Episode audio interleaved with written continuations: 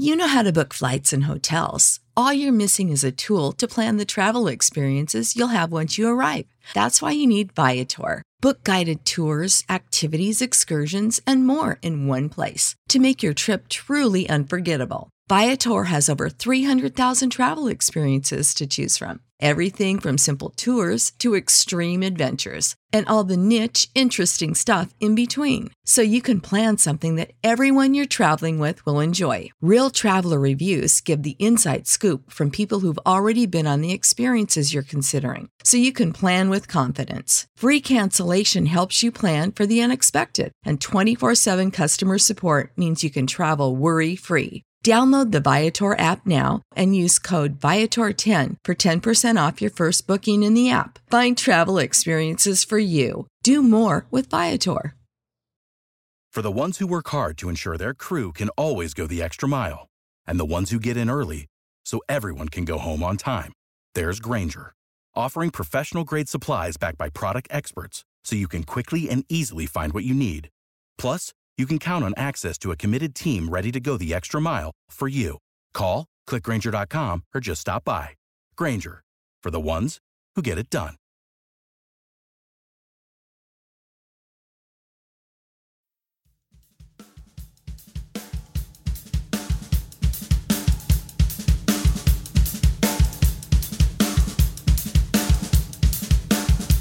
What's up, guys? Mike and Mike from Mike and Mike Podcast. I got to make this intro super fast. It's episode 133, but Mike and I are a day behind because Mike got snowed in. So we're to talk about odd time patterns and how to make them feel organic. Our featured artist, Mr. Tony Royster Jr. We're to check out some Sabian FRX series cymbals, listener questions, pick of the week. Let's get started. Two, three, four.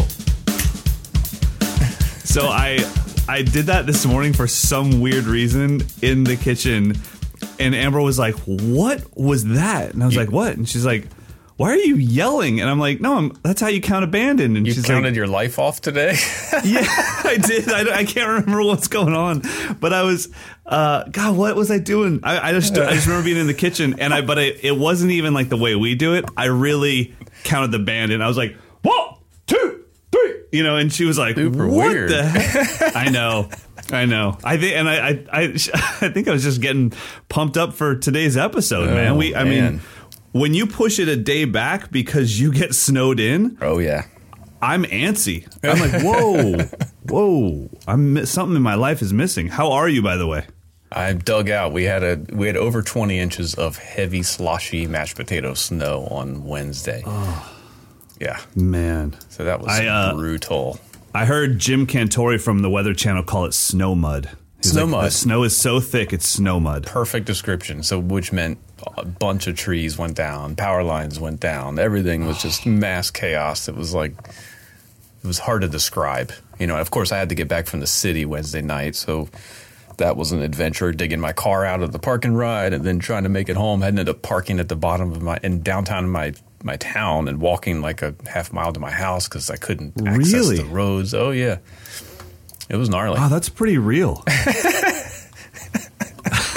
definitely sorry, not, dude. I- Definitely not sunshine and rainbows this past week. Oh man, that is that's tough stuff. Well, Yeah. Keep your head up, Buckaroo. Yeah, well, whenever you wonder why us East Coasters have an attitude, that's why. Yeah, It's I- March, it's mid March, and two feet of snow outside my door. Trust me. Every time I visit the East Coast, I am like, I, I'm like, I don't know how they're not more attitudey. This Yeah. is crazy. I remember uh, I did a, a a clinic run on the East Coast during winter, and my last gig was in uh, Boston. So, or somewhere, somewhere in the New England area. Anyways, after the thing, the my Meinl rep had to take me to the airport, and it was one of those crazy snow days. And as we're driving to mm. the airport, we're just kind of going up a few hills. There's just cars sliding off the road, Yeah. peeling off, and spinning out. And he's not even budging, and I'm freaking out uh. because I was like, "Well, that I'm assuming that could be us. We're in a rental. We don't have any special tires." And and he's, I'm like, "What happens if if that happens to us?" He's like, "Then we hope someone helps us." And, but it was like no panic. And I'm like, "Oh my god, you're lucky you this got is in the movies." I mean, I know. Oh, yeah. And then actually, I was on the tarmac for another three hours because there was so much snow on the wings that it was weighting the wings down, and they were That's de-icing the. Yeah. I was like, good God, this is no, thank you. So now um, I've got a West Coast uh, tour plan for the next ten years. I'm just going to Yeah. go Smart. between Sacramento and LA. That's Yep. my tour. Yeah. Actually, I just got a uh, just got word that I'm. I think I'm getting added to a a festival or something happening in Poland, and I just I took it because I was like, I've never been to Poland, and then all of a sudden I was like, what the hell's in Poland? Like, where is Poland? I just know the name, but I don't know where it is. I'm assuming they have cold winters too. Yeah, I'm going to assume. I'm going to assume Mm-hmm. that there's definitely some coldness happening over there right now. Uh, okay, before we get into the things we need to talk about, yes. I'm adding something to our phrases. Our our do not say list. Yes, yes. So, what do we have? We have uh, side hustle. That's out. Side hustle was one for me. It was content when used inappropriately.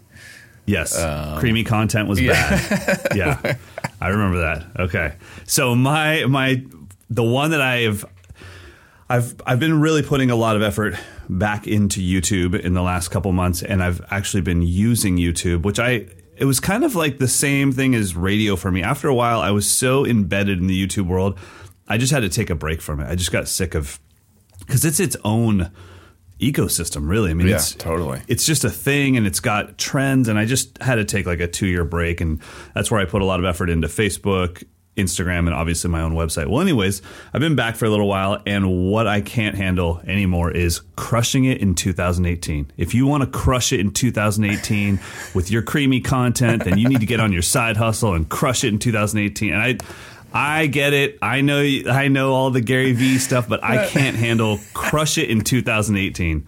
You what know are you what? About- crushing? I mean, seriously. Yeah, how about you this? crushing? work your ass off.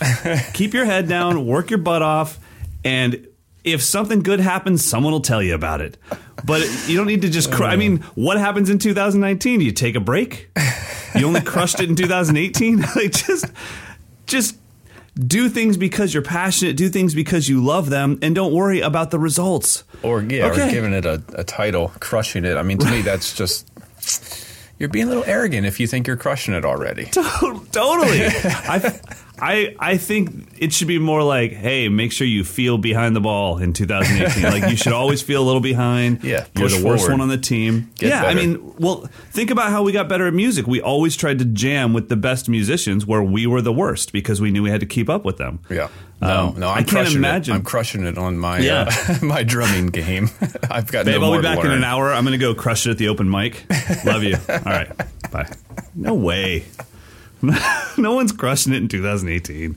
Oh man, goodness gracious! How's the new kit? there- Let's talk about something is a- positive. yeah. How's the new drum set? Dude, it's my new kit is crushing it in 2018. There's no side hustle for the new kit. Oh, all that yes, side uh, hustle, man! You were able to afford a new kit. Congratulations! it's funny. Really appreciate it. Oh my goodness. Yeah. So new drum set, same sizes that I've been playing. Uh, so we've got oh, huge announcement, Mr. Dawson. What's that? Watch what's about to happen. I've got a 14 by 20 bass drum. Hey. An 8 by 12 rack tom and a 14 by 14 floor tom, as well as a 5 by 14 prototype snare drum. Now wait a minute. I've changed. Why? I have always said the drums the way that the tr- the company that I was endorsed by listed it on their website, and Ah. Gretsch has. So school. when I was, Yeah. yes, DW for all those years was uh, diameter and then depth, but when I went to so and the only reason I did this is because as I was editing the unboxing video, I listed out the sizes and I was like, uh oh, I wonder how Gretsch lists their sizes. I went to their website and sure enough. So I am now. Just say it again for board. me one more time. What are the Yeah, sizes? you got it, buddy. oh, I've got a 14, which makes you think of my snare, by 20 bass drum, That's so right. an 8 by 12 rack tom, 14 by 14 floor tom on legs, and a 5 by 14 prototype snare drum. So it's a USA custom. I know it looks like it's oak or walnut or something like that, but it's just a regular USA custom, which is maple on the outside and the inside and the inner ply, and then gumwood on the inside of those plies. and it's just in a finish called antique. Uh, it's antique maple gloss, which is So- a weird name for that finish because I don't see that as being antique maple whatsoever. I don't even know what antique maple would look like, but I'm not an antique dealer, so I have no idea. I would assume if you had maple made for you in 1940, it would look like that now. But there's no way it would look this dark. So they call it antique maple. I love the finish. I wanted, I really wanted two things. There was a finish that I wanted and a drum that I wanted as far as the tone of the drums. So as far as the finish, I wanted a drum set that if somebody saw this drum set 80 years from now, they wouldn't be able to pinpoint the year that it was made because the finish was just timeless. Mm-hmm. And it was just like, cool, Yeah. that's a drum set. I wanted a sound that was more modern than the broadcasters. I love the broadcasters, but I really the two times I've been able to play a USA custom in my sizes were both in Nashville when I did the four stage practice method videos with Meinl, and then recently when I did the Man on the Moon stuff with Meinl. Both times it was a USA custom in my sizes, and it just it just fit. It was like okay, that's that's the in between of a brand new DW or a Gretsch broadcaster. Hmm, okay. It's not as modern and, and focused as the DW, and it's not as warm and and kind of flat as the broadcaster. And it just it was perfect. So yeah. So luckily this kit has that sound. So Well, you gave us some audio. Should we drop it in now and check it out? What is this? yeah, let's This check it out. So this is just a little noodling from the actual unboxing video. I haven't been able to post any content because Gretsch wants to put up the unboxing video first, which will be coming out either today or this weekend. So we can check out a little of the audio. all right, let's take a listen.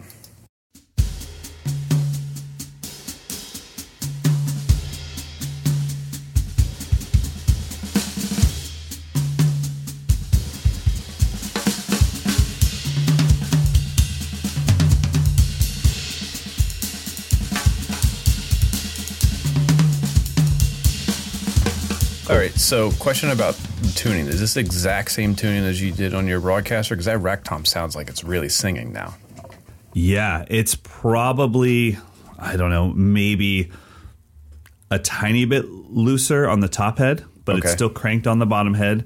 And yeah, and and this is the same miking technique too. I mean, Hmm. this is just one overhead, and it sounds like that rack tom's mic'd almost. Yeah, it sound. I can hear. I mean, I think it's consistent with just this kind of vibe you go for, but I hear just more, more resonance, more tone. It just sounds more open. The broadcaster has I- kind I of agree. more of a choked in a good way sound. Yeah, so the broadcaster does have full round over bearing edges. This has 30 degree bearing edges, and the broadcaster is a three ply shell. This is a six ply, and the broadcaster is maple poplar maple, and this is maple gum maple. So um, I, I, I noticed right away. I can tell you this when I had band practice the other night, every time I'd play a fill, the band would look up at me right away and just smile.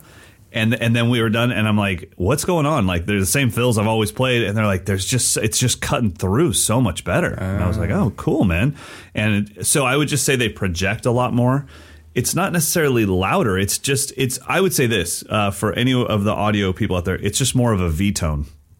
It's Okay. like EQ'd to have a V tone. So less mids, the lows are lower and the highs are higher. It's got more click and attack, and it's got more beef in the bottom end. Now, when's the last time you had your Brooklyn set up to kind of have a reference point? Well, I have my Brooklyns. I play them every day in my private lesson room, but I haven't put them on the stage in a while. So I think that would be a. I definitely think the U, the Brooklyn would be closer to the USA, right? Um, I've I've always seen it. All three kits are made in the U.S. I've always seen it as broadcaster is as vintage as Gretsch can go. Brooklyn is in the middle, and then USA is as modern as Gretsch can go. Out of their three U.S. kits, Right. Cool. so well, but yeah, congratulations. especially. Oh, thanks, man. I, I'm really excited, and I'm excited to get to know this kit. You know, there's some things that you have to do, at least that I have to do with a drum set, before it becomes that bond that where it's like my kit. First thing, it needs some scratches. I'm going to be playing the hell out of the side of that floor, Tom. Um, I, I, I don't want any of my students or campers to be gentle. It's like, dude, it's a drum set, play it. um, so it needs some scratches. It needs to get through a couple camps of other people Yeah. playing it. It needs a couple. This is probably, I, I think everyone can relate with this. It needs a couple head changings Yeah. right? Like you have to kind of change heads more than once to go, okay, I know what this drum does. I remember how how this bottom head always gives me trouble or whatever it is. Um, so yeah, so I've got some some things to do with it, and to you, my friend, that snare on that recording is the prototype that you and I were kind of saying, ah, it's just too thin. I switched out to the Brooklyn hoops, and it's just killing. So Really, that did it. There you Yeah. go. All right. Yep, it was a big hoop deal. So, all right, you want to get into some education? Sure. Let's talk about it. I'm not scared. Let's go. So we have the the April issue is just out. I think. Let me take it. Look at the release date. Yeah, everyone should. If you're a subscriber, you should have it by now. It's available in stores. It's the issue with Tony Royster Jr. on the cover. We'll talk about him in a bit. But um, our good buddy Aaron Edgar did a piece on. He calls it "Organic Odd Time Patterns: A Smooth Method for Uncommon Phrases." So he kind of goes Okay. through some of his ideas for how to make really weird patterns feel not so weird. So I thought we could just kind of share our own ideas on that. Do you know Aaron? Yeah, yeah, I've got to know him really well since he's been writing for us for a couple years now. Is that his drum room? Yeah, it's insane with all the yeah the Sonor drums in the back wall. Wait, that's his room? Oh yeah, that's his studio. Yeah. Oh, dude, that guy, that guy could. If anything goes wrong in his drumming career, you throw that wall up on eBay and you're set for life. Uh, yeah, he's got a heck I, of a. I thought that was a rental place. no. I thought that was a SIR or something. It's all his stuff. Damn, my little dinky snare wall looks uh, looks like it got some East Coast Yeah. shrinkage going on. he's got to have. Uh, he's got to have more Sonor drums than Sonor. yeah, totally. I'm sure Sonor probably contacts him and says, "Hey, we have an artist coming through town. Is there any way they can uh, rent one of your kits?" That's all. Well, well, good for him. I'm gonna park my jealousy on the side, and we can talk about education. All right. s- Okay, so what he's talking about in this article, for those of you that haven't seen it yet, is just taking some odd time signatures that are missing one note that you're used to. So in 11-8, think of it as phrased, you can think of it as a 12-8 groove. And he's just trying to make 11-8 feel almost as natural as 12-8 by displacing the backbeat, or in 15-16, you're just missing one 16th note. And he did a really cool thing by just taking every third 16th note and then at the end um, uh, three eighth note triplets and giving you a at least how he counted it in the video was one e and a two e and a three e and a four and a one e and a 2 e and a three e and a four and a one. And that's really close to being evenly spaced right? Yeah, yeah, right. so you can make 15 16 if you do that and turn that into your eighth note you can make 15 16 sound almost almost like 4 4 and so i thought this was a, a really cool idea. Now you said we could talk about doing this ourselves. I honestly i would say when i play odd time the only thing i do to make it feel less odd is i give it the Vinnie implied quarter note pulse thing Yeah, right. i don't really mess with the backbeats too much i just kind of say okay my groove is odd and it's fitting the music and now i'm going to overlay this pulse That would, yeah, for eighth note based odd times, right? yep yep good point yeah so for anything in 5 8 7 8 9 8 But you um, you think of two bar phrases with the ride cymbal kind of over the bar line second bar and resolving every other bar. Yeah, like I, I think I thought of it originally when I first started trying to play, whether it be Seven Days or uh, St. Augustine in Hell. I think I thought of it as, oh, he puts the ride cymbal on the downbeat and then the upbeat. Right. Yeah. Because that's how it feels to us if we're, if we're feeling the seven or the nine or the five. Right. Uh, or, but then eventually I just realized, oh, well, my right hand's in seven four and the rest of my body's in seven eight, and they'll meet up every two bars. Yeah. That's kind of a good so- one to you can kind of put your right hand on autopilot and not think about it too much. That's a good totally, one. totally. Um, I will say this: I I really don't play anything where the bottom number is a sixteen, and maybe because I just Mm. generally play a lot of music that I don't want it to have that skip or that weird hiccup. I I feel like bottom number with eight or in eighth notes uh, already has enough of a hiccup. Uh, but I mean, a 15, 16, if you just play straight, play 15, 16, there's a definite like record skip. Yeah, unless you do Like, like what, what Aaron says, if you group if you play a, a, a groove based on three sixteen, then it actually kind of feels like Right. five four or five Right. five whatever that would be five four would triple it as a subdivision. It's that's confusing enough.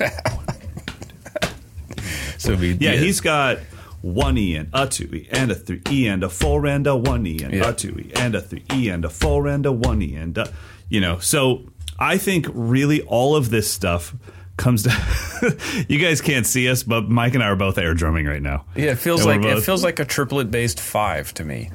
Right. And the way he's written it is one E and a two E and a three E and a four E and a one E. But when he said it in the video, he did three eighth note triplets. Uh-huh. Because I remember that caught me off guard. Um, and that's fairly close to being evenly spaced. Yeah. Um, so I think the key here with all of this odd time stuff, polyrhythms, metric modulation, is what kind of music do you listen to? What kind of music do you wish you were playing? And do you have a home for this? You should always have a reason to work on something.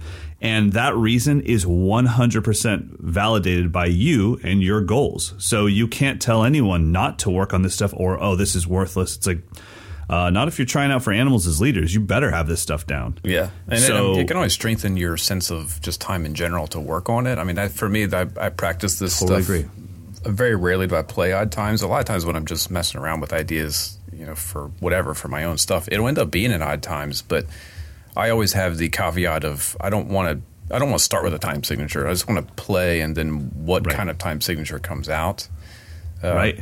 Usually ends up being an eighth note based odd time. And what I've found that I almost always do, which I know I stole from Dave Weckl's first video, Back to Basics, maybe, or Back maybe it was, maybe it was the second one, is I divide the time signature into twos and threes. And whenever I get to the grouping of three, I basically play three over two. So the bass drum ends up subdividing that three into two pulses. Oh, okay. So that just kind of smooths it out, makes it even. Or I'll play Sure. the backbeat in the middle. So that grouping of three always just becomes a three over two polyrhythm. Hmm. so it ends up being like so if it's if it's seven eight and I put the three at the end, so it's two two three.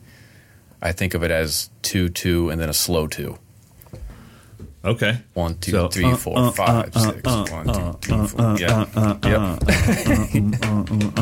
yep. Wow, that's really cool. That's very different than how I play seven. That's Yeah. cool. And usually the you know the the backbeat will land on one of those those extra duples that I'm superimposing. right.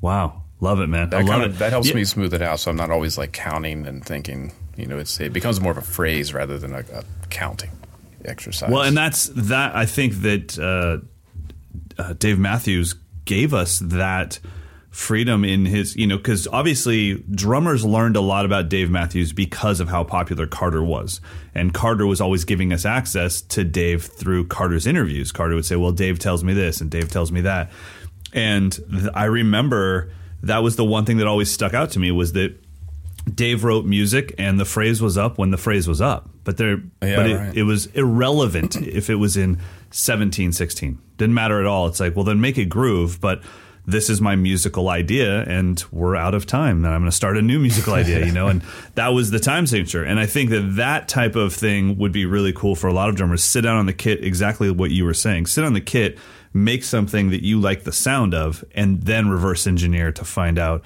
oh, I guess this is in nine. It's like, all right, I guess it's in nine then. But as long as it sounds good.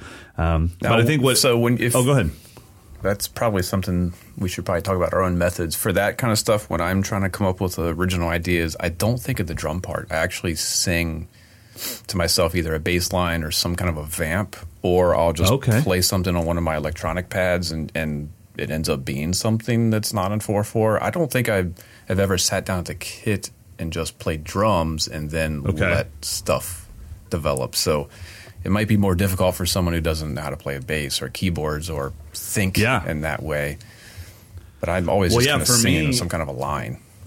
For me, I definitely I sing a line, but it's because I don't play any other melodic instruments. The line I sing is drum based, so I might sing flat to get but to at to to flat to get uh, ah, but to at to to flat to get but to and I go oh I think that's in three one e a Oh, two okay. and a three e and a one e and a two, you know. Uh, but that's kind of how it would start for me.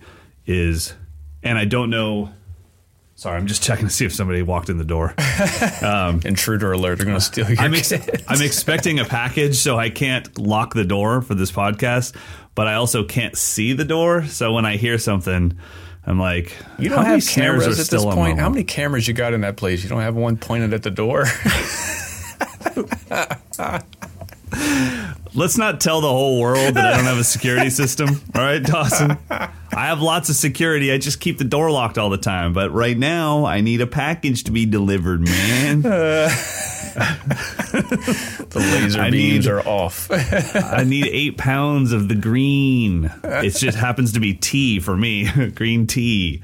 So, uh, All right. so yeah, so uh, but when doing all this stuff with odd time, I think what Aaron's getting at is don't don't make the backbeat always on two and four and then run out of time. Displace the backbeat either closer together or further apart so that the time signature feels more natural.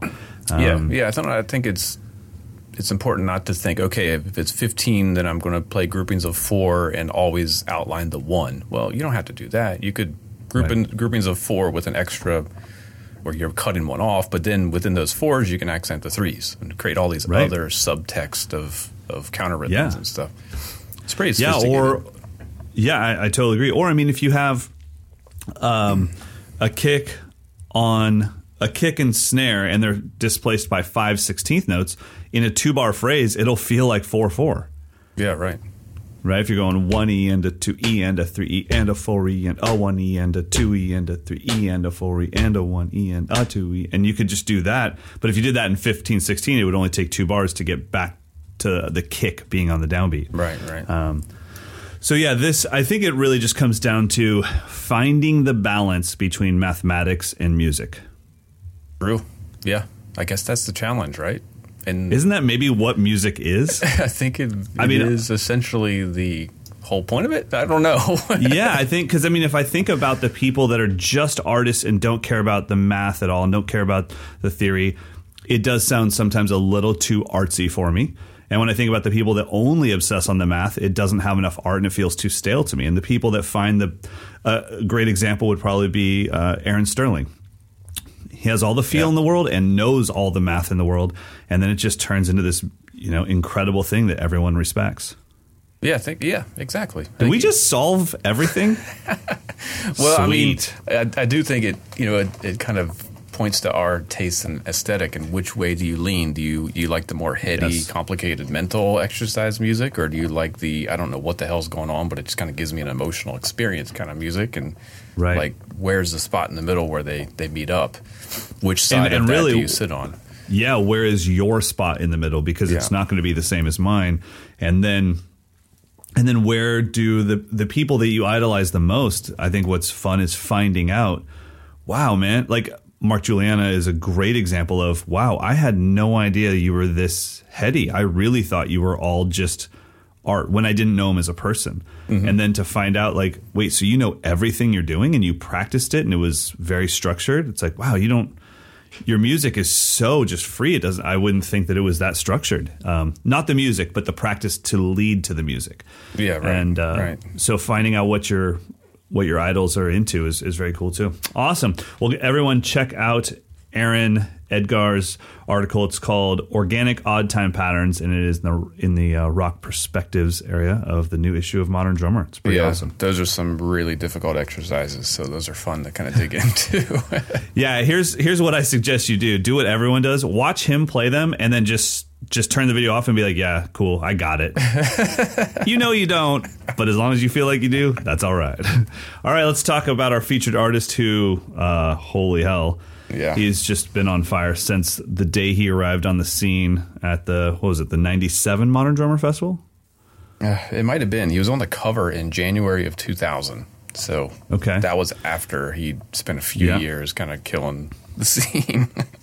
Yeah, and uh, you could even hear in who who announced him was it Rick Van Horn? probably, yeah. So yeah, and you can hear in his voice, he goes like Tony's done with his solo, and Rick's like Tony Royster Dolly Jr. like he's just like totally beside himself because no one. I mean, he was a kid. How could we had no social media? No one knew who he was, and he showed up on this big old. Dennis Chambers kit Yeah. with 8, 10, 12, 13, 14, 15, 16, 17, nine splashes, and just I mean, I still watch that video and think, what a well formatted solo that was. yeah, exactly. Unbelievable. Just I mean- really cool. So, I mean, that was his, his entrance. But what's amazing is he's now touring with one of the biggest pop stars on the planet, and he's in arenas every night, but he's not out there blazing chops and blazing solos. He- I mean, he proved to us between the modern drummer stuff and the gospel chops DVDs, between that and then the Jay Z gig where he literally held down hip hop beats every night in an arena. Yeah. And Jay Z's shouting, "Give the drummer some," and to- and Tony's just playing a beat. He just showed like I can be as professional as you will ever need me to be. Yeah. and I think that that's just incredible. you know? Yeah, it's funny because I mean, soon as we posted on social media, like we've got Katy Perry's Tony Royster Jr. on the cover, it just the comments were just amazing. Just what what's he doing wasting his time with that gig? I'm like, what? uh, What? making a huge living. I mean, how about it's the one of the most high profile gigs on planet Earth? And Yeah. it's not like you can just show up and play the gig. I mean, he's controlling all of the sonics Good of luck. the rhythm tracks. So Yep. like he even says in the story, if he doesn't get, if he doesn't hit the drums in a you know certain sequence, like things are just out of control. It Oh, I, goes can- I, nuts. I, I watched a bunch of the stuff because Amber went and saw them or saw. To me, it's like she went and saw Tony Royster, but she thinks she went and saw Katy Perry. Whatever. um, but her and her girlfriends went to the concert, and I didn't go with them. I did go with her to Taylor Swift, so I'd seen that, but I didn't uh, see Katy Perry, and so I was wondering, I wonder what the show's like now. It must be just insane. And I watched a bunch of YouTube videos this morning of Tony playing with Katy Perry, and the stage production. It's it's like touring with Cirque du Soleil. It's out yeah. of control, you know. And so to have all that going on and knowing, hey, if you just get a little sloppy on the drums, there's 25 people that could fall down. yeah, right, exactly. You know, they're on stilts. They're like you don't you don't just like drop a little metric modulation on them. Like it's a it's a gig and a half. So I, I think that it's just an testament to Tony that we know what he can do. We see all of his sound checks on his Instagram channel. Mm-hmm. We know that he can. If anybody ever wants to get into into the octagon with Tony on a drum set, good luck. There's Yeah, good luck. four or five people that I would even put a little money on, but I mean, you, we know that he is one of the most physically talented drummers on the planet. And then he does this gig, and he does it with a smile on his face, and he's happy, and he's and he's holding it down. And that the thing is, the Jay Z gig probably at some point led to a gig like this. And then, and I mean, you know, he took over for Adam, who was with Katy Perry since the beginning. Adam Yeah. was with her on the Warped Tour back in the day. Well, I, so and I think he's on American Idol with her now, so he's he's Yeah. congrats for that. That's an awesome gig too. and Adams, uh, we we should definitely cover Adam in the future because he's a great guy. Um, but so this gig, what people probably don't understand as well is Tony's going to be playing drums for the rest of his life. He won't be playing for Katy Perry for the rest of, rest of his life. So it's important that this gig opens the door for the next gig. And if Yeah. I mean, look at Brian Frasier-Moore. Yeah, that thing won't end all because he held down the gig and did his job and was 100% professional. Yeah. And Yeah, he's still out with the, biggest artist archety- in the world. Yeah, he's the archetype. Him and, and Little John Roberts are like the archetype of how to keep the gig. Yeah. and turn it into the next gig that's bigger than the last gig. right, right. You know, I mean, so I think that Tony is doing that now. Do you actually know Tony? I've he's one of the few drummers I've never met. Nope, never met. I mean, I've I've experienced him firsthand at PASIC when he was a little boy and made me want to Right. quit. And Yep. uh, I bought the Common Ground DVD with Dennis, and I still to this day don't know whether Dennis held back because he wanted to give Tony the spotlight or if he was afraid to get embarrassed. like I Right. really Yeah, didn't don't- know. right? I'm with you, man. Uh, actually, I met Tony once. I met him at the shop that I was teaching at. I was maybe 18, and he came in there at about maybe maybe I was 17. He was like 10. Came in with his mom. He lit up like three kits, and they left. And I was like, "What just happened?" And then two years later, I buy the Modern Drummer DVD, and I'm like, "Oh my gosh, that's that kid that Yeah. made us all look stupid."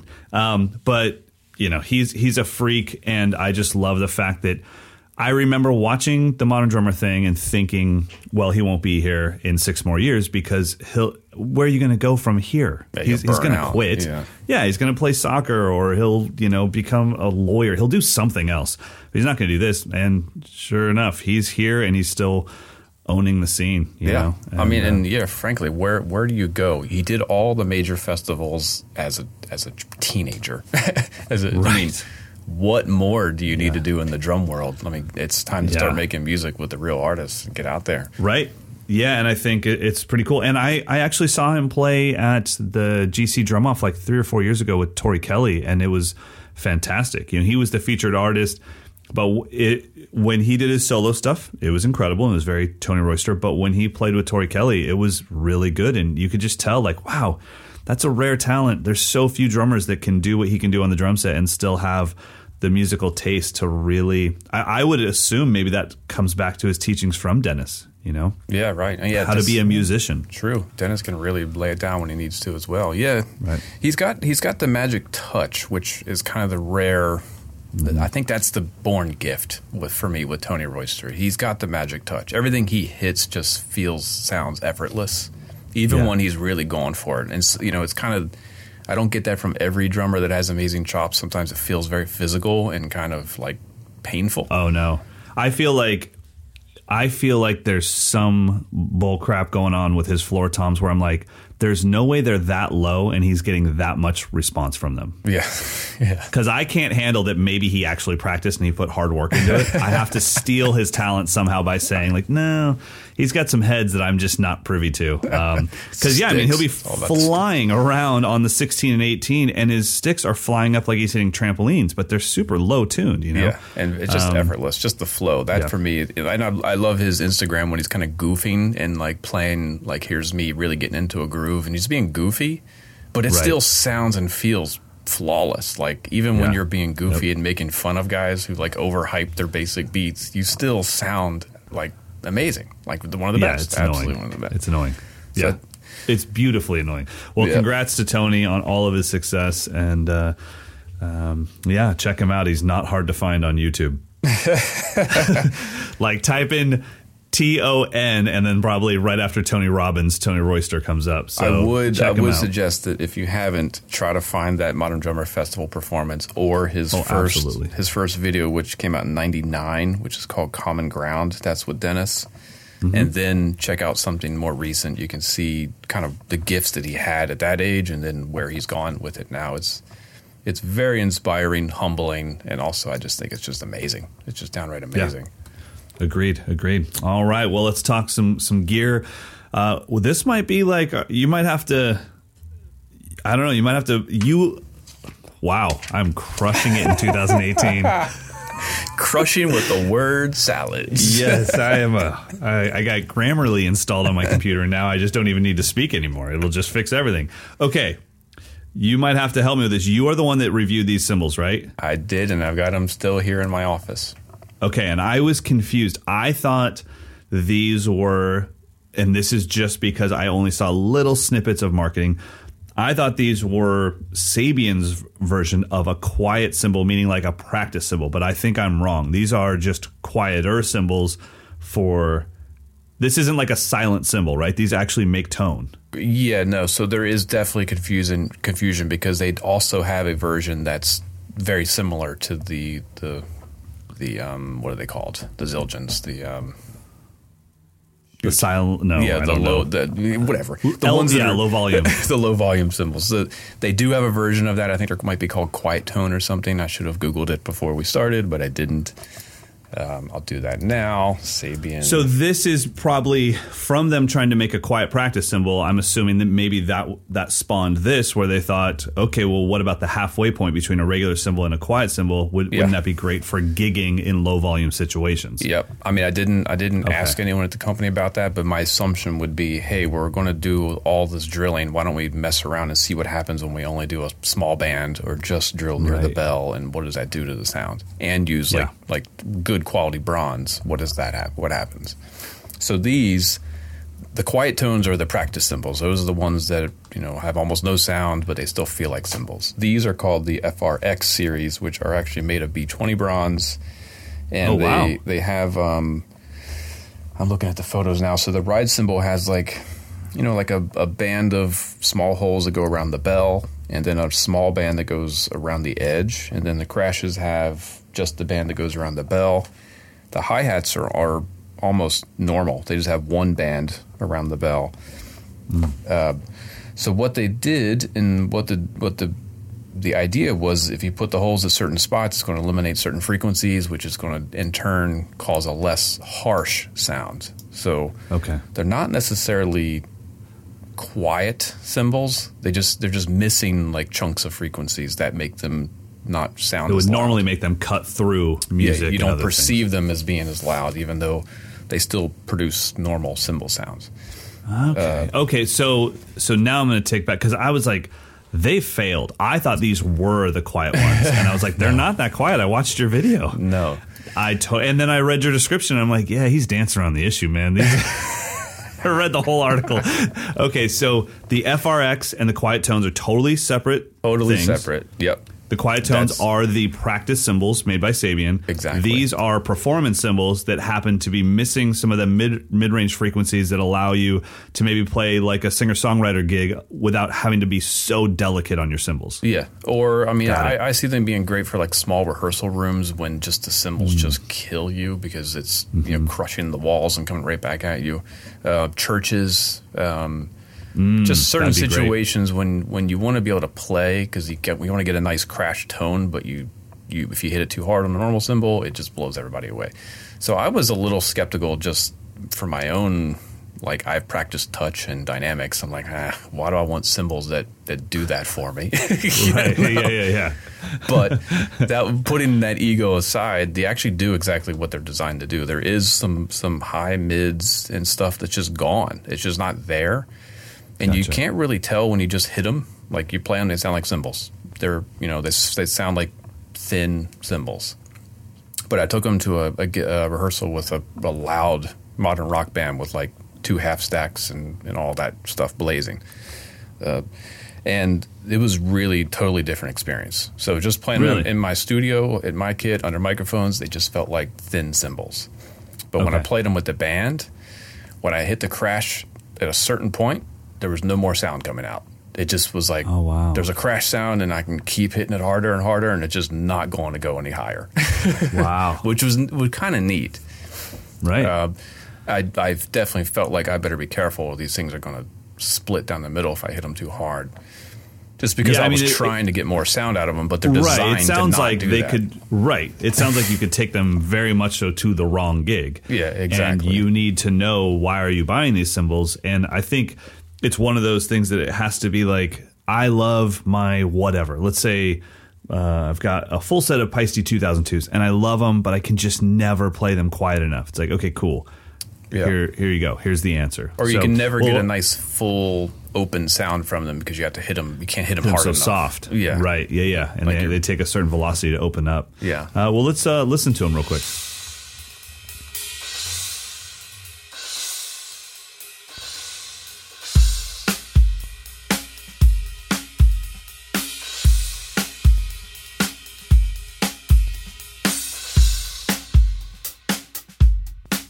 So they have that like flashy attack, which is nice. Yeah, those are great. I mean, now that I know what they're meant to be, I feel a little bit better because I was like, Yeah. those are way loud to be like in your bedroom with practice pads. Yeah. But now that I know what they're for, they're they're fantastic. I think probably for me, I would caution against these being like your only set of cymbals because then when you get confronted with a, a normal, quote unquote, normal crash and you really smack it, you're going to be like, whoa, what just happened? I just got all this Yeah. sound I wasn't expecting. But I think if you do a lot of, I think church gigs and that kind of stuff is where these would be perfect, where you, you know a lot of that contemporary Christian music, the drums kind of need to be pretty upfront. But if you play with any kind of authority and hit a normal 18 inch crash, it's going to just be way too much. I could see it too, especially when you were playing on uh, some of the rides. Like I could see it being maybe you only own one of the cymbals, and it's the one you take with you to the gig where you're using a, a cajon with a kick pedal and Yeah, that type of thing. You know, so I, I think that they will stick around and have a, a use for sure. And uh, uh, yeah, man, they they sounded good, especially now that I know what they do. Yeah, they're not way practice sense. That's definitely the distinction. They're not practice cymbals, maybe rehearsal cymbals, but I wouldn't call them practice cymbals. Very cool. Well, they sound fantastic. All right, everybody, those are the Sabian FRX cymbals. And if you want to hear the entire thing and watch Mr. Dawson play them, you can just check that out at moderndrummer.com. It is time to get into the listener questions. All right, so I want to try to blaze through the last remaining old stack. So we have because I printed out about 200 fresh questions. No way! Oh my god, we need to do an all question episode Yeah, this we, month. We have to Yeah. do that soon. And All we right, need to do a lightning round too. so it's just like answer in ten seconds, no tangents, go. All right, let's try to make this one relatively quick. So this is coming from Caleb. Um, let's see, he's still. Let's. This came in. Okay, he's probably still a 16 year old drummer. he wants to play professionally, um, and he wants to make a career doing gigs, sort of in the vein of Mark Guiliana, where it's you know more of a creative project. Uh, so my main question is, um, I was thinking of going to, he says, the Birmingham Conservatory and studying jazz, but I don't know if there will be anything to come after that. Any help on how you two or other drummers did it, slash studied to get where they are or where you are? I think this is sort of a question we've answered before about music school. Um, my opinion is go to music school if you live somewhere where there's no scene and you need to get part of a scene. Go to music school. You're going to meet tons tons of musicians. I still play gigs and work with with horn players and guitarists that I met in college. Um, that that would be kind of the main benefit. Otherwise, and don't pay too much money for it. so get a scholarship. Yeah, that's the, study hard. Yeah, so, so get, yeah, if you're 16, you got time. Practice your rear end off and uh, make it happen. Uh, but I think I, I agree with you. By the way, uh, Drum Gear Review just tweeted us and said, "Excuse me, where the hell is my free podcast?" Mike got snowed in. Sorry, Drum Gear Review. There's a shout out. oh, I know who that is. at least at least he was at least he's able to say uh, I am currently bitching about the fact that I'm not getting something for free. So I appreciate that. All right. It's coming, man. Be patient. Yeah, we got we're snow doing it here. All right. Next one comes from Michael. Um, this is in reference to we were talking about building the snare drum collection, uh, but we didn't quite answer all of his questions. Could you discuss how the different shell materials affect the sound and give a reference? Um, we can probably do this quickly. I think the caveat is you can make any snare drum sound however you want with heads and tuning and dampening. Uh, Agreed. But let's let's kind of go bright to dark in the metal side. Okay. Let's start metal. What would you say the most bright metal drum for you? Would I would be? say probably uh, brass or chrome over brass. okay. Um, and I'm I'm leaving out any crazy drums. I, I just assume that a lot of people don't have access to copper and bronze. You know, you could get that, but just. Um, but I also think that uh, brass or chrome over brass has some body to it. You can get a lot of brightness out of just a steel drum, but it's Yeah. it's kind of clanky. yeah. Right. Exactly. So steel for me would be the one that has all the high end. Brass would be the one that has a, a balance of frequencies. Um, then aluminum for the flat kind of just. I mean, it can do anything, but it it seems like aluminum drums really just love being detuned and just going. Yeah. Exactly. I think of aluminum as kind of like if you want a vibey kind of 60s sounding snare drum, that's that's Yeah. the show. So on the wood side, I mean the harder the wood, the brighter the tone. So I would put ebony at the brightest of the yeah, woods. for sure. Um, stuff Yep. that you get more readily available, birch, I would say if it's Birch. good if it's good birch, I would put that at the the bright Yeah. side. Maple, I think we've said many times is kind of the do all. Yeah, And I then- think really if you were if you're starting a snare collection, the first two drums would be a great metal drum and a great maple drum. So I would probably have a brass snare drum or like a Ludwig Black Beauty, like a, a nickel over brass or black nickel over brass, or, and then I would have a, a nice maple drum. And um, and I think that probably for me, if you if you lean more to the fusion jazz side things, uh, five and a half is a super versatile size. Uh, and then if you lean more to the to the rock and funk, six and a half is a versatile size. But Mike proved in the sugar uh, sugar drums that you can the you know the depth it's deceptive. Yeah, once you go beyond a certain level. For me, I, what I have noticed from the drums here is depth. The one thing that I can definitely tell on every drum and its depth is depth gives me a little bit of volume. My Yeah. six and a halfs are louder drums than my four. yeah. So Yeah. However we define louder. Anyway, moving on. Oh boy, it's starting. well, we didn't talk about. I would think the darkest wood drum would be a mahogany or something that's very soft, poplar. Yes. So I think for wood drums, you got to look at the hardness of the actual wood being used. Harder the wood, the higher the pitch, the more cut. But how will we define higher? I'm just kidding. I'm just kidding. All right, next one is from Jerry. Uh, he's looking at buying some cymbals. He doesn't have access to a lot of stuff where he is. So his question is How do I know what to trust based on online audio and video samples? How seriously should I take We are very, very lucky that uh, the side the side hustle of Memphis Drum Shop, um, which was mycymbal.com, but I think it's now all just memphisdrumshop.com, right? I don't I think. know. me- anyways, we are very lucky that they started doing what they did a few years ago, which was they recorded every single cymbal they had. So you were buying that cymbal from them. You weren't buying that model. You were literally buying that cymbal. And they did that with an overhead and a bass drum mic. And we really lucked out that they did it that way because that became the standard. And now everyone, all the shops are kind of doing like, hey, here's a very non colored recording of Yeah. our cymbal. I would say this find the cymbals you like go to you know the dealer that has them online that you want to get and then also listen to it on the company's website somewhere between those two sounds is what that cymbal actually sounds like Yep. And then it's always going to sound different when you play it in different In your room. Yeah, it's just the way Yeah. it is.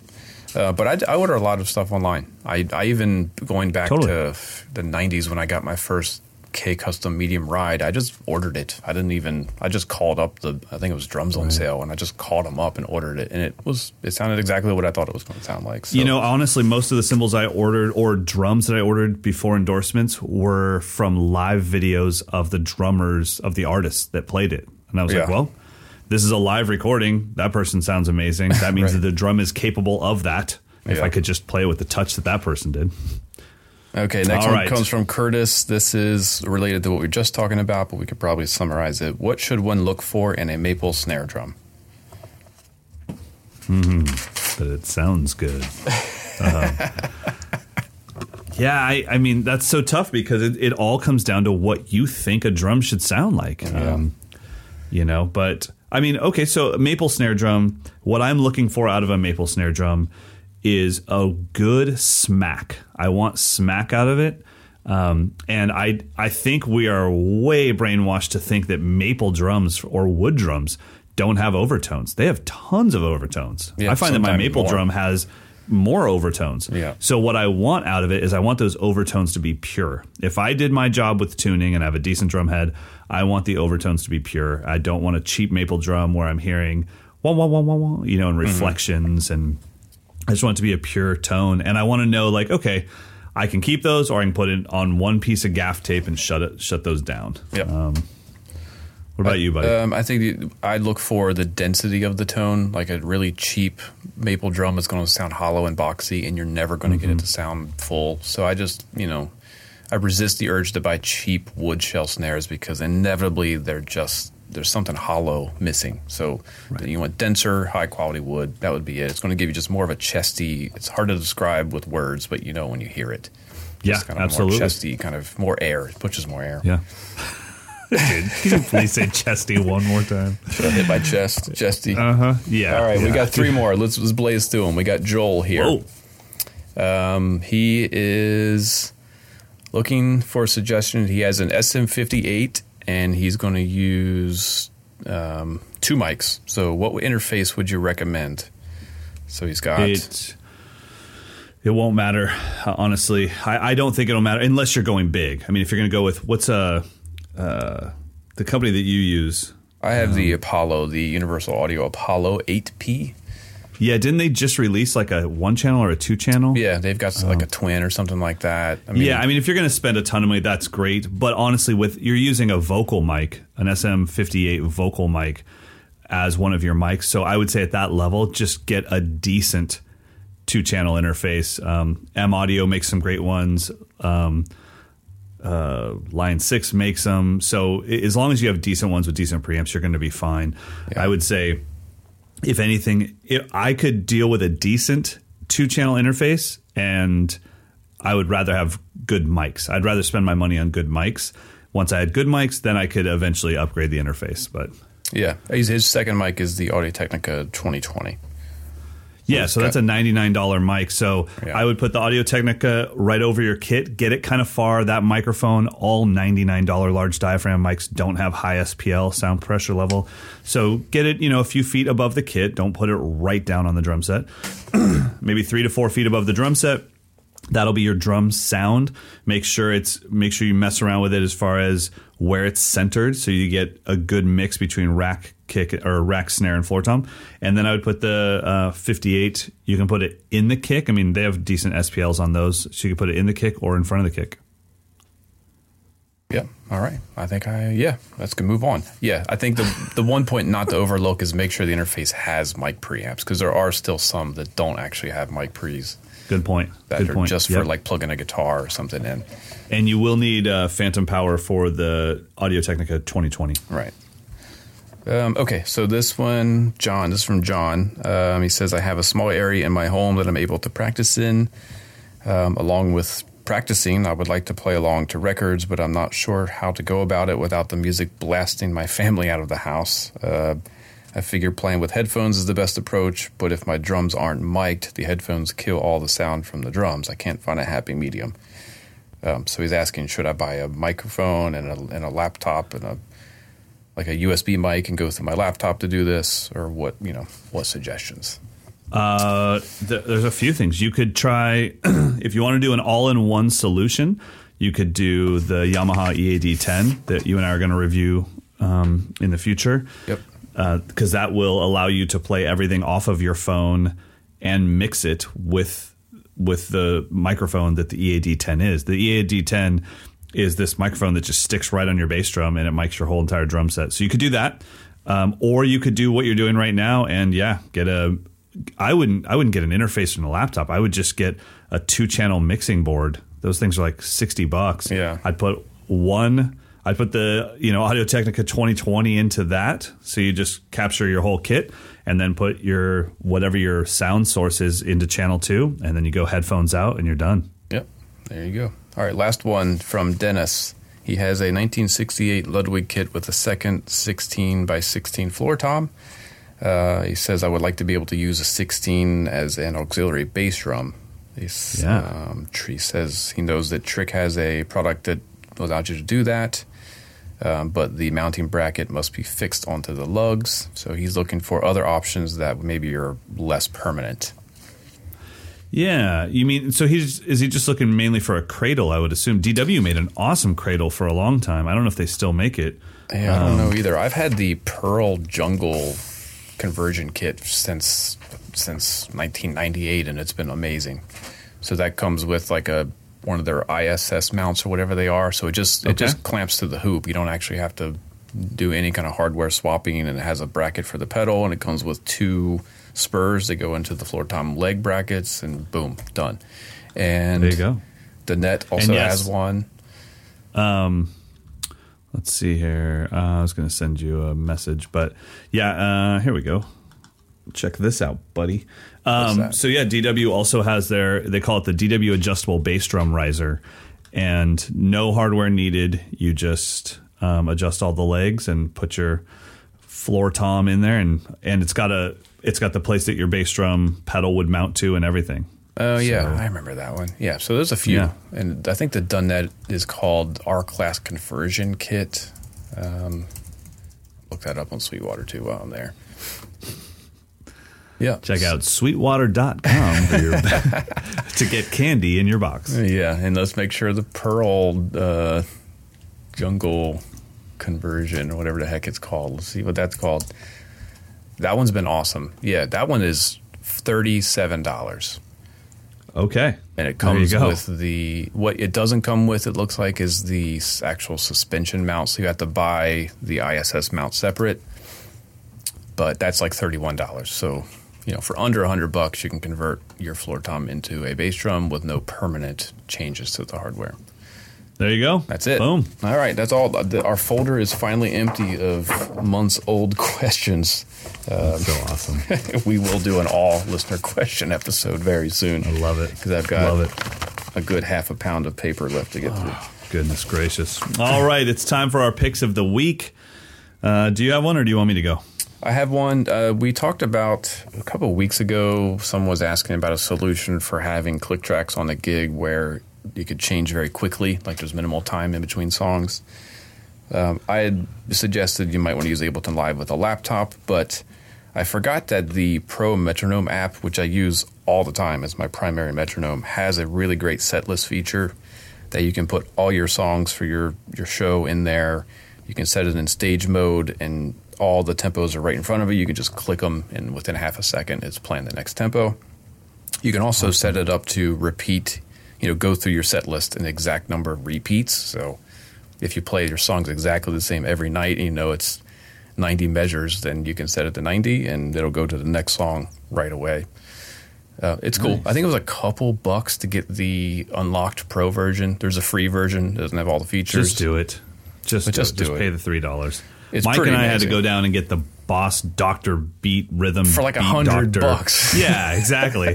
That's why, like, I've got like twenty six metronomes that I've paid a dollar ninety nine to three dollars for, and I still haven't come up to what it took me to buy one metronome back in the nineties. Yeah, So exactly. So that's my That- pick of the week. Pro Metronome app. Get it. Get it. All right. mine is something that's probably been both mine and Mike's picks of the weeks in past episodes, but haven't used it in a long time. And I wanted to make sure my new drum set was absolutely singing to its maximum potential. And what's crazy is Mike mentioned it when he heard the audio, and I used uh, the TuneBot, which I haven't used in a while. Okay. it's it's been here, and I just said, you know what? Let me just make sure I'm not doing this by ear. Let me make sure this is really as in tune as possible. And I just forgot how great that thing is if you know how to use it. Yeah. Yeah, there is a It can learning be frustrating. curve. There's a learning curve, just like anything that does its job really well. But I, the way that I use it is, I get the drum to sound as close as, as I can make it with my ear, and then I fine tune from there. What I don't do is put the TuneBot on a slack head and start tuning it up. Uh-huh. I get the drum feeling and sounding how I like it, and then I, f- I've always said they should rename it the fine tune bot because it's for fine tuning, and it's awesome at that. And then your Yeah. drum, you just at least you know, okay, this is the maximum capability of this drum at this tuning range. This is what it can do if it's flawlessly in tune. And uh, and I really I really like it a lot. And I just like I said, I haven't used it in a while. I do have the newest version, and they've simplified it a lot. The studio, TuneBot Studio. Yeah, Yeah. yeah.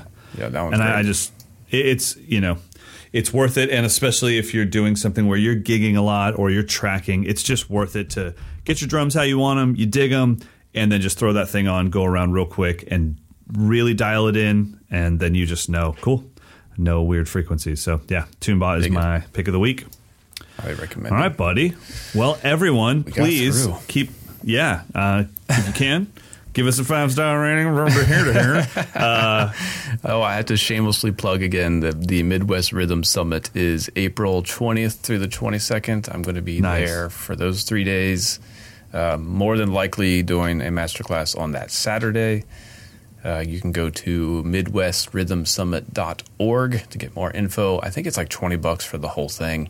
So if you're in the Detroit area or that, uh, what is the college? Terra State Community College area, please come down and hang out. It'd be great to see you.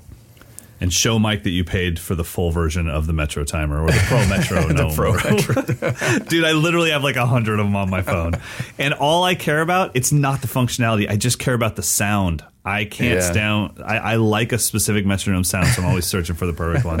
All right, everybody, have a fantastic week. You can keep sending in your questions to mdinfo at moderndrummer.com. Review the uh, podcast wherever you're listening. Did I get it wrong? No, we totally forgot to talk about our intro intro groove. Well, he killed it. That was Luke. That's my man, Luke. totally Uh, forgot. Okay, the intro was Luke. Um, crap. And of Luke was I going through like a Neve board. And Yeah. He was going in, man.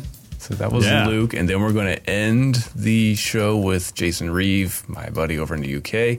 He did the opposite. He's got a single mic that's going through. Um, I guess it's straight into his his phone. He's got a. I love it. I love condenser. that. Ba- I love that bass drum compression that happens when you do yeah, that. right. Yeah, he's using a Pearl SensiTone snare, some new beat hi hats, a 20 inch Sonor kick, and he says a very grumpy old Paiste 602. So let's, let's Let's kick the show out the door with Jason. Crushing it in 2018. Mike and Mike. Uh, I gotta post our-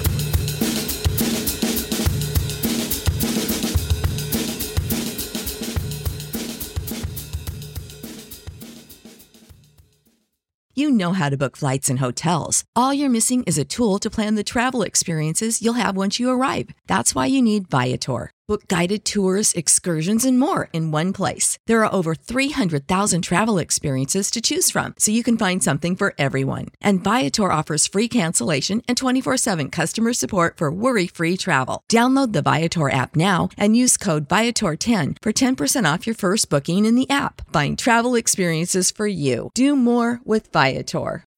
When you need mealtime inspiration, it's worth shopping Kroger, where you'll find over 30,000 mouthwatering choices that excite your inner foodie. And no matter what tasty choice you make, you'll enjoy our everyday low prices, plus extra ways to save, like digital coupons worth over $600 each week. You can also save up to $1 off per gallon at the pump with fuel points. More savings and more inspiring flavors make shopping Kroger worth it every time. Kroger, fresh for everyone. Fuel restrictions apply.